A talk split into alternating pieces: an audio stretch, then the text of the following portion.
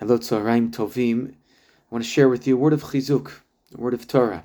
We've entered the second week of this war against Hamas, Yimach Shema v'Zichram, and uh, we've got a long way to go. Ora derech haruka, but it is inspiring. It is incredible to see all the pi'ilut, all the hitnadvut, all the volunteering, the mesirut nefesh that we're seeing in our community, in Ra'anana, and all of Am Yisrael. Everyone is doing something. Everyone's giving. Everyone's helping here, visiting Shiva homes, helping to make minyanim, giving, going to the supermarket, cooking, barbecues for the chayalim. It is incredible, packing boxes. It's endless and it's incredible. And just want to say, keep going, keep going, because everyone is playing a role here, and it's it's it's really special to see Am come together and showing our love towards each other by giving towards each other. Now, quick idea on the parasha, in Parshat Noach, right at the end of the Mabul, the world changes. It's a transformed world and they have to start from new. They have to start from nothing after the chaos of the Mabul. And one change that's made is that Noach and his family are told that they're actually allowed to consume animals at this point in time. In Gan Eden, they were vegetarians, vegans, whatever it is. After the Mabul, they could eat the animals, the very animals that Noach helped to protect in the Teva. Why this shift? And Rav Kook gives the following explanation.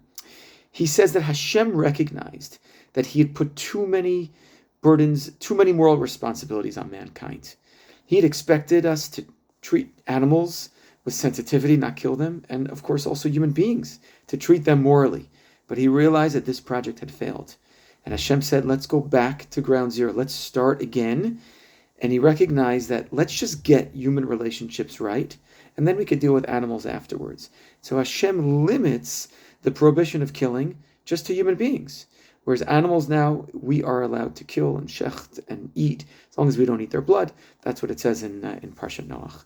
And it's crazy to think about this because this story takes place thousands of years ago, and it feels like ancient history. It feels like it's like so long ago that this Mabul and it's like you know it's pre it's it's ancient, and yet this very same lessons of the Mabul are still applicable, applicable today.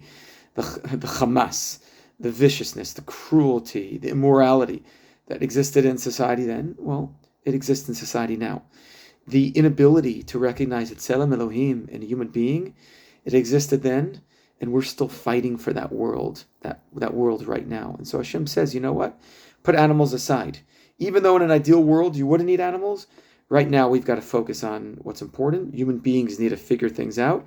And then at some point in future time, uh, we could also focus on treating animals the same way that we treat uh, human beings. This is such an important lesson, Rabotai. The, the world is, Am Yisrael has been recreated since last week. We are a new people. We have a new direction. We have, and we're moving forward. We're surging, surging forward together, and we're trying to rebuild a world, a world in which the idea of Tselem Elohim is at stake, a world in which uh, the belief in God, Be'emet, is, is being questioned and uh, you have death cults and people in Western society who are who are supporting death cults, and then you have us who are fighting for life, fighting for godly values in this world, fighting for the idea that every human being is imbued with the Tzelem Elohim. Hashem should give us koach, chizuk at this time to continue the work that we're doing. To, and please God, Am Yisrael should be protected, our chayalim should be protected, all the ptsuim should be healed, and all of the shvuim and the ne'edarim should be returned to us. Kol